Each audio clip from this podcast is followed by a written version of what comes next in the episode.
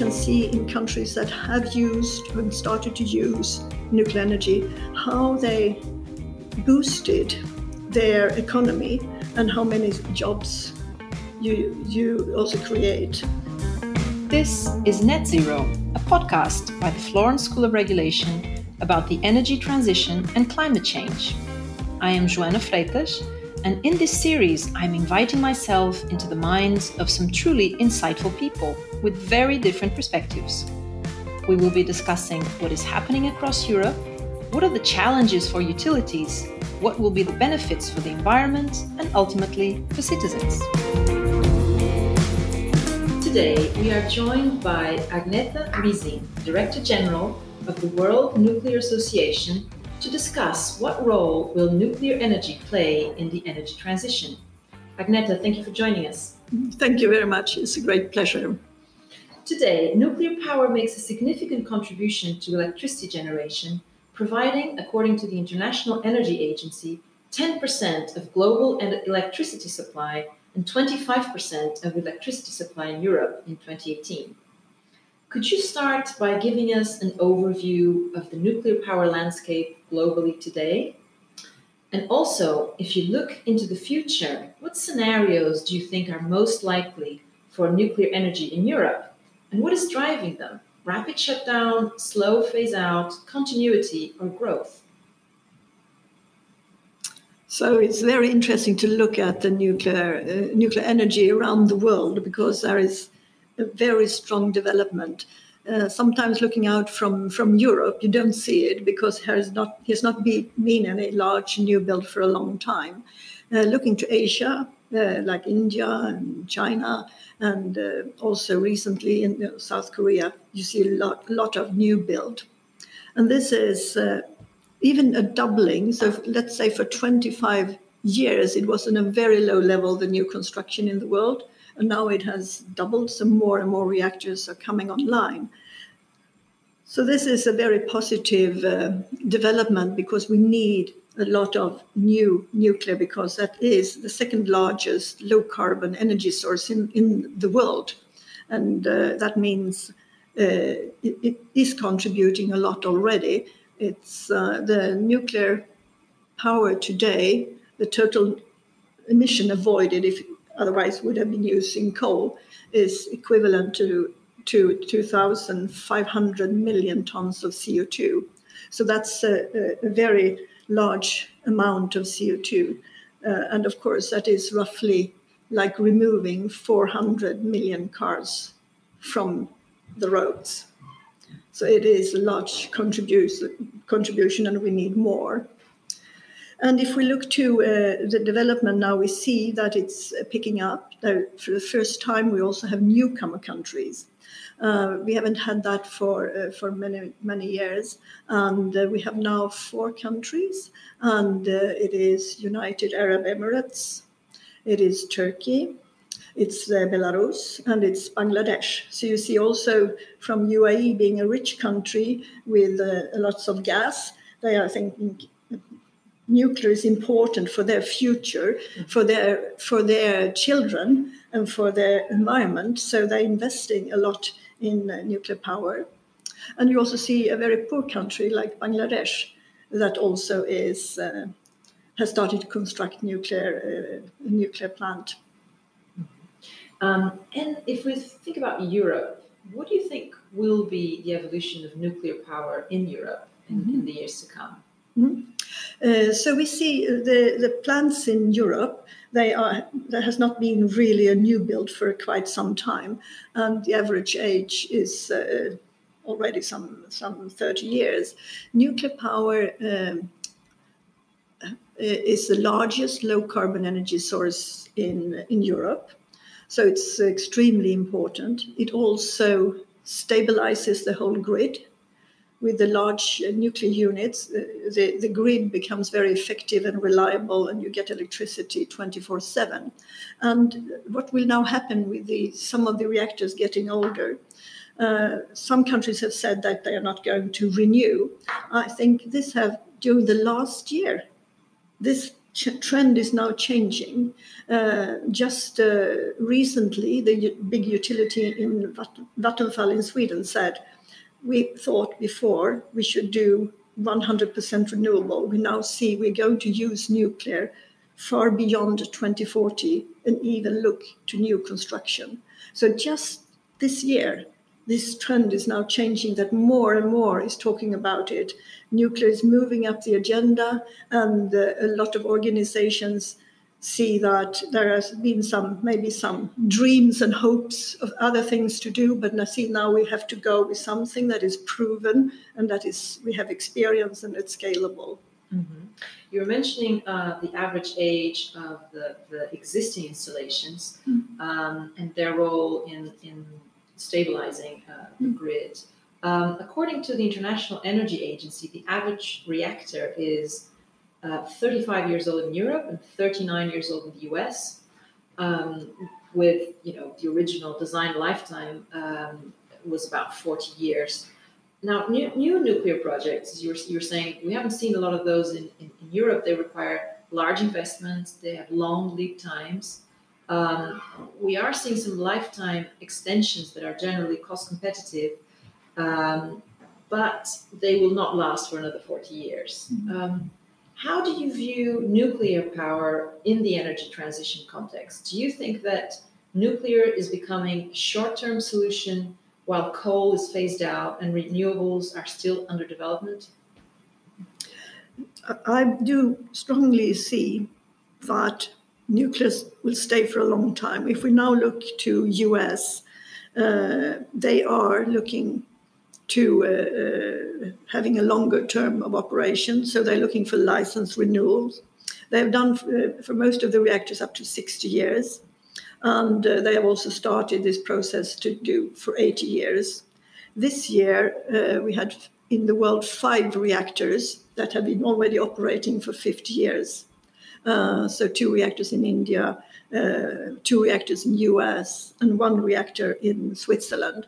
So we already see that 50 years is, uh, is already being achieved, and there is many looking for the license renewal uh, going beyond 60 years. That means we are not really in a hurry to to uh, to think about if these reactors are not operating anymore, not because of the of the possibility they can operate, but we are in a hurry because the systems set up in, in Europe do not favor these uh, investments that's needed to be done. There is a, a lack of uh, policy frameworks that would make it uh, uh, very useful to invest in, in nuclear. And that means um, many countries have created subsidy systems, they have sort of destabilized the market altogether, most people say that the markets are failing. Uh, the markets, as in Europe and also in some of the states in, in Europe, because what we want from, from the system is that we want more energy sources that are, have clean air, contribute to clean air, contribute to climate change, and to also a reliable system. But the, the market as set up, they don't make this happen. And that's why, you know, that's why all these subsidies were put in. And now this is again jeopardizing the whole future. We haven't seen in the whole world over the last 20 years any total improvement of, uh, of the, the emissions of CO2. I mean, decrease. We want to decrease. We haven't seen that happen, though all these investments are made. So more things has really to be done and uh, we can definitely see that the, the, the, markets as they are constructed will not give us the future we want. Mm-hmm. As you were saying, nuclear is a zero carbon, dispatchable, baseload energy source, and in many cases is also um, an energy source at a very competitive cost. Mm-hmm. However, it faces difficulties in public acceptance mm-hmm. And political support given the risks associated with accidents and the disposal of radioactive waste. In Europe, in particular, um, citizens seem divided on, on this issue. Um, for example, in 2017, an opinion poll showed that 68% of the German population were in favor of the government's decision to exit nuclear power. On the other hand, about 65% of Poles believe the construction of a nuclear power plant in the country is a good way to combat climate change, according to a survey commissioned by the Polish Energy Ministry. Um, given that there is, you know, significant resistance, I would say, in, in Europe to the continuation of, of nuclear, how would you make the case for nuclear energy today? Hmm. So, I think you've given uh, examples of a country that is uh, very positive to new investments and uh, to have a country that is really suffering from uh, a lot of uh, emissions from coal-fired plants. So in Poland, they will see that nuclear would bring them clean air and and also uh, very very interesting and skilled jobs as well, and as well also economic growth. And uh, in fact, many countries have this view, though it looks like uh, sometimes politics is not really reflecting that people want these, this development. And um, uh, that's where we see that Europe is uh, divided, but it's only a few countries that are uh, like negative. The public opinion is negative. Most of the countries, it is positive. And if we look to UK, for instance, you have a very good support for developing nuclear, investing more in nuclear, and they are also constructing right now uh, on several sites. The same thing is. Um, uh, if we go to Sweden, that you have not talked about uh, building anything new, uh, if, uh, and Sweden is very advanced both in wind, solar, and also in uh, in uh, nuclear. And people think it's a good option they they are supporting it. So altogether, uh, there is uh, support. Also, you see around nuclear plants or sites where you're going to construct, you get a very good public support, and that because people get more information when they get their questions answered, and uh, they see how it relates to them, the benefits like. Uh, about uh, climate change, clean air, mm-hmm. but also the reliability and the cost and the jobs, then people are in favor of nuclear. And that's in most countries in the world, in fact. Right. So it is a, a quite, a, um, uh, quite a good uh, situation. But nuclear is important because of its characteristics. It's a very proven, well established uh, technology and, and you can show a, a very good track record. It's uh, uh, absolutely one, I would say, the safest of all energy sources uh, c- compared to every energy source, and maybe one of altogether one of the safest industries altogether. And it's also where you have shown we have shown how we manage the whole fuel cycle from the uranium all the way to decommissioning. And uh, this is also demonstrated and, uh, and clear. And uh, altogether, again, a very good track, track record. And also, we can see in countries that have used and started to use nuclear energy how they boosted their economy and how many jobs you, you also create. There's been a recent uh, survey uh, or research in Europe on how many jobs. And uh, there is like two, three times more jobs in uh, nuclear energy than in the other energy sources. So it means like it's also giving a lots of uh, good uh, development for, for people, as well as building universities and uh, having this this higher level educations. And South Korea is an example of that because when they started nuclear uh, development. They, they were a very poor country uh, uh, and still having fights with with the North Korea. Still, they say we need electricity for our people, and they were able to to build a very successful nuclear program and uh, also supply then electricity to all other uh, uh, development. I mean, all their IT industry, everything of that is uh, also based on this type of technology and also ex- access to electricity. Um, we'll, we'll, get on to um, uh, the topic of, of uh, radioactive waste, but how would you respond in particular to the public fear of serious accidents like we've seen in mm-hmm. Fukushima, for example, mm-hmm. which is um, a very real mm-hmm. concern of countries that have, or even countries that don't have, but consider nuclear power. So there is a good experience from uh, from the Fukushima accident. Of course, a very very tragic accident because of the very very large tsunami. Uh, the experience is already that because of radiation, nobody has died, and there is no expectations that anyone will die because of the radiation. So there has been a lot of um, uh, actions taken, and of course, a lot of experience also moved into the whole nuclear uh, world. That means there have been upgrades in, in safety, reviews of safety uh, for every reactor around the world. So the experience has been taken into account, and it's clear that uh, uh the radiation releases, emissions have not impacted negatively on people's health. So there is usually lots of myths about, about the accident, and sometimes even uh, people believe that all people that died in the tsunami that died from the nuclear accident, but they did not. So that nobody was killed because of uh, of the emissions of radiation, and there is uh, it's not foreseen to be any health effects because of that.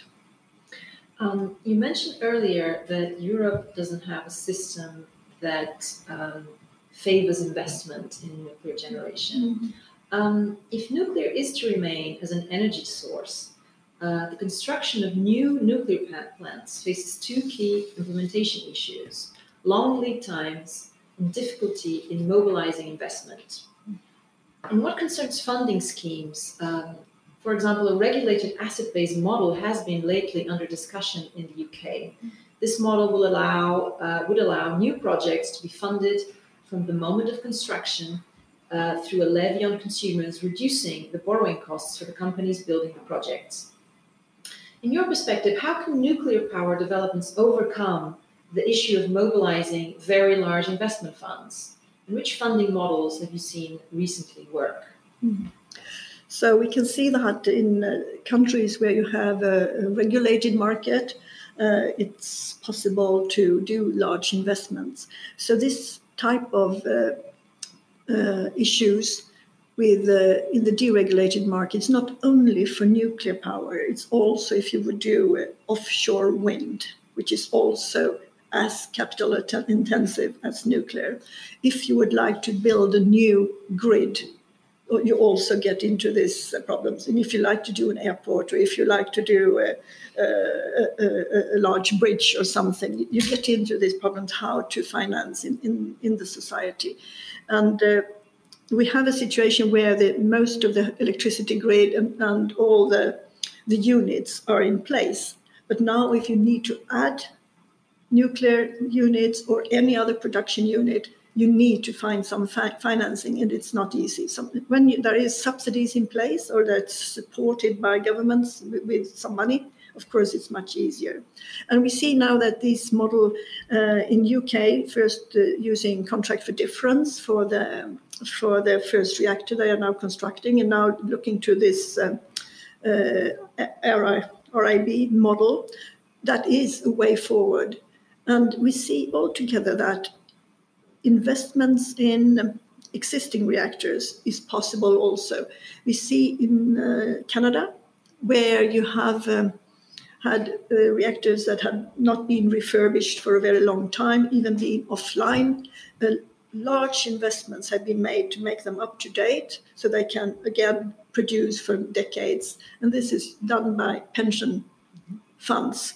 So we see there is a lot of money, and we just need to have a, a, a model where the risk is shared. Uh, because if we're going to start new construction again, you might not know how how fast decisions are taken in the political system. You need a lot of different steps as well as you also do that for the construction. So it's usually a time issue. If you can do it on, on a short schedule, it is it's not a problem. We see also that the over since 2000 up till today, 90 reactors in the world has come onto the grid and started to deliver electricity to people. Of those 90 reactors, the typical construction time is five to seven years. And then when they start to produce, again, you can give money back to the investors, you can pay. So this RAB model will make it possible to give money back earlier before you start construction, but still uh, than over a longer time. So there is many ways to do that, but uh, we haven't seen many of those because of we haven't had the need in mm-hmm. Europe before.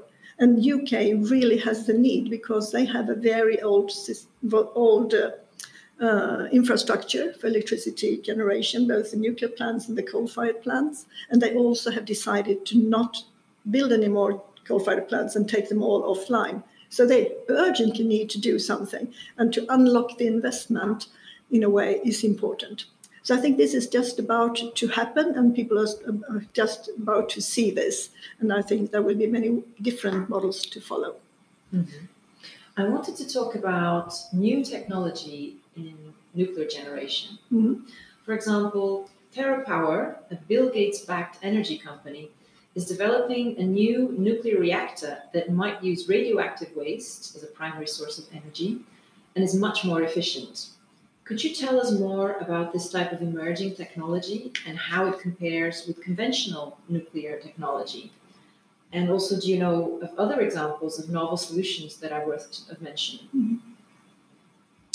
It's a very interesting development, and nuclear energy is very innovative all the time. Uh, it's uh, very promising because uh, you can make more use of the uranium fuel by, again, taking the waste and use it again and again. So it is uh, a very interesting reactor model, but it's not new because it's already operating uh, in Beloyarsk uh, in Russia They've had in operation for a long time. So the good thing is now you're getting more of these and in several different locations. And there's, of course, also other new technologies like small reactors, uh, micro reactors, floating reactors. And uh, so there's lots of things coming because we need to have more options because the decarbonization task we have is so, so daunting. And there is so many systems in the society where there is emissions. For instance industrial processes where you need very high temperature heat. And uh, it's very hard to produce that if you don't use it with fossil fuels. But these type of reactors also can produce very high temperatures. That means you can replace fossil fuels in industrial processes and also other uh, sectors that is really hard to decarbonize. Um, if we focus now on the topic of nuclear waste, although nuclear is a non CO2 emitting power source, as, as, we have been discussing, um, radioactive waste is a source of apprehension. For instance, Greenpeace recently released a report on nuclear waste in which seven developed countries were analyzed. Shaun Burnie, a nuclear expert at Greenpeace Germany and coordinator of the report, said not a single country can claim that it has the solution to manage the most dangerous radioactive wastes. In your view, can we actually handle nuclear waste safely?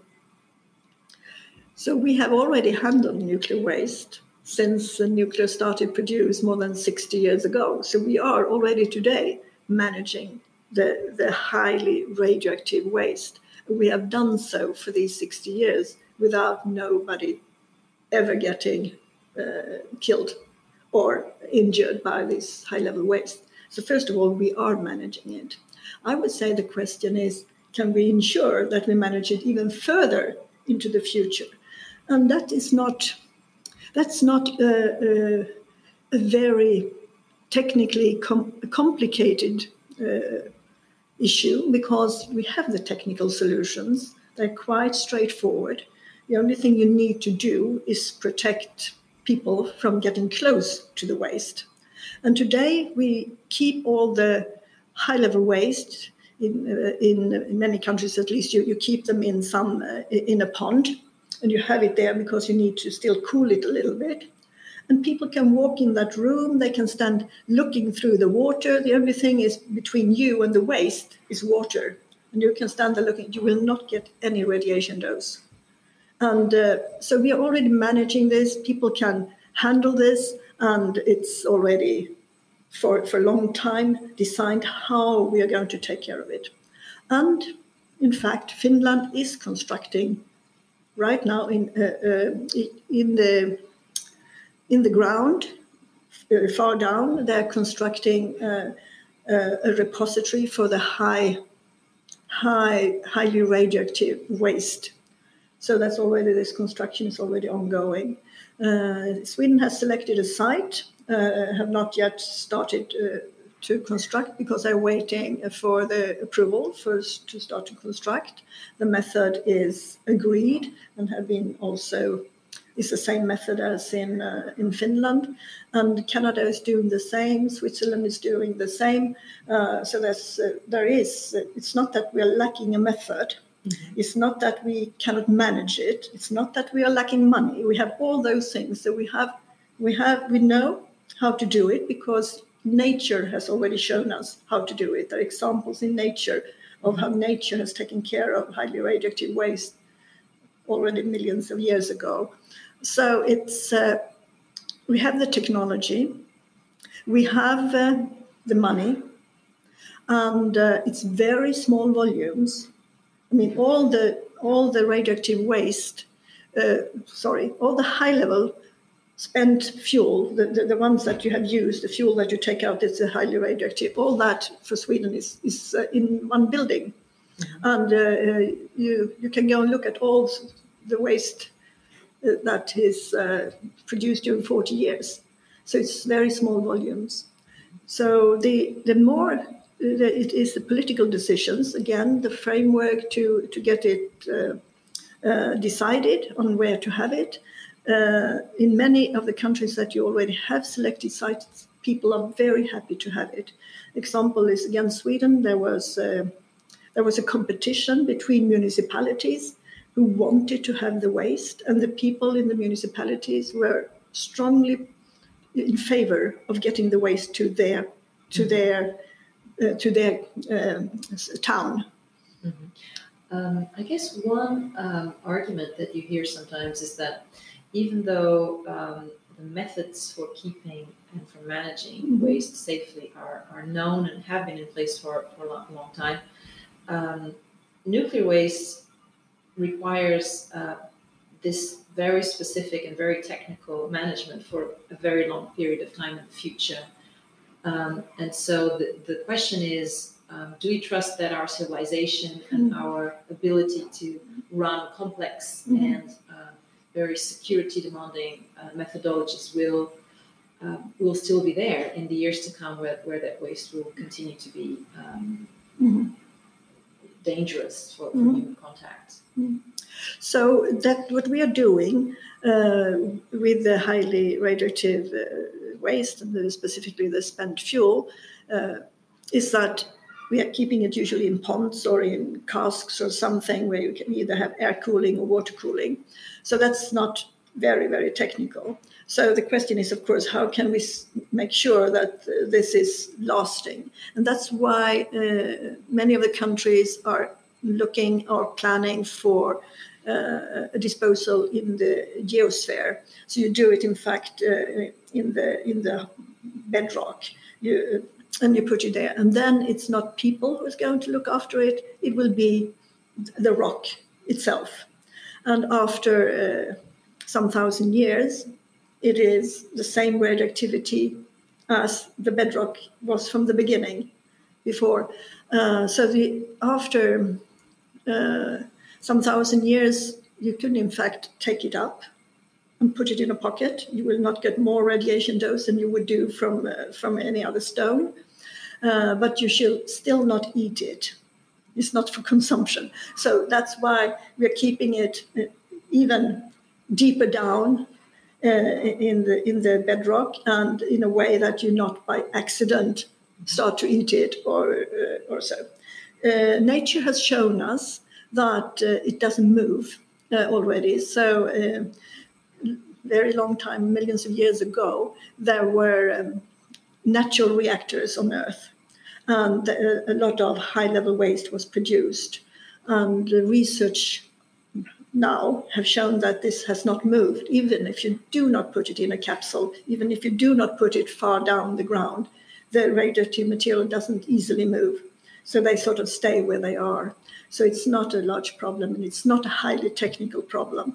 It's it's more uh, a problem of just getting political decisions, supporting uh, and choosing a good site. And of course, it's a long process also to discuss with people because there are these um, uh, myths and uh, fears. But if people get real information about how it's going to be done, it will be like, for example, in Sweden, that people say, please come with the waste to my municipality. I want it here. To end our interview, I would like to ask you some rapid fire questions that you can answer with one or two words or take a wild guess. Zero carbon Europe by 2050, myth or reality? I think we will get close to it. The future of storage, batteries or power to gas? I would say power to gas. What year will see the last internal combustion engine vehicle sold in Europe? 35. what will be the percentage of power generated by prosumers in 2050? I would say a small part. I would guess uh, only 5% because we will go into more electrified society where we need electricity for more processes and then we want it 24/7 very reliable system. The main challenge for utilities in the next decade is to make the large investments they need to do unless there is a policy framework that make it possible to do these investments. And our final question Do you believe that the Paris Agreement goal of keeping the increase in global average temperature to well below 2 degrees or even at 1.5 degrees Celsius above pre industrial levels will be attained? And if yes, by what date? I think we will reach there. I think we will do it close or just after 2050. We have seen some very good new trends, and that is, for instance, uh, the Clean Energy Ministerial. They now have a, a work stream on nuclear energy, the NICE Future. The Intergovernmental Panel on Climate Change. Uh, they have said uh, that on average we need two and a half times more nuclear energy. And in the middle of the road scenario, they say when we really electrify and at the same time do not disrupt people's life, we can have the modern life and we electrify more, we need five times, nearly 10 times more nuclear. And the IEA, International Energy Agency, said this year that without nuclear it will be really hard to do this decarbonization. And now everybody's talking about that, and we can see that this is a promise where nuclear and nuclear utilities, nuclear power, and the nuclear energy can in fact deliver.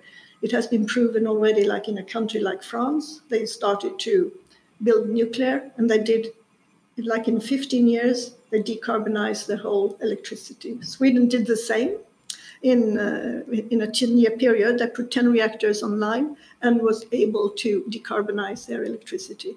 So we see that this is a new trend that nuclear is more in the game. We need all low carbon options, but we, it will be very tough without nuclear. And if nuclear can contribute to its potential, we have a good chance. Agneta, thank you very much for your time. Thank you very much. Thank you for tuning into Net Zero. You can catch new episodes, subscribe, and rate us wherever you listen to podcasts.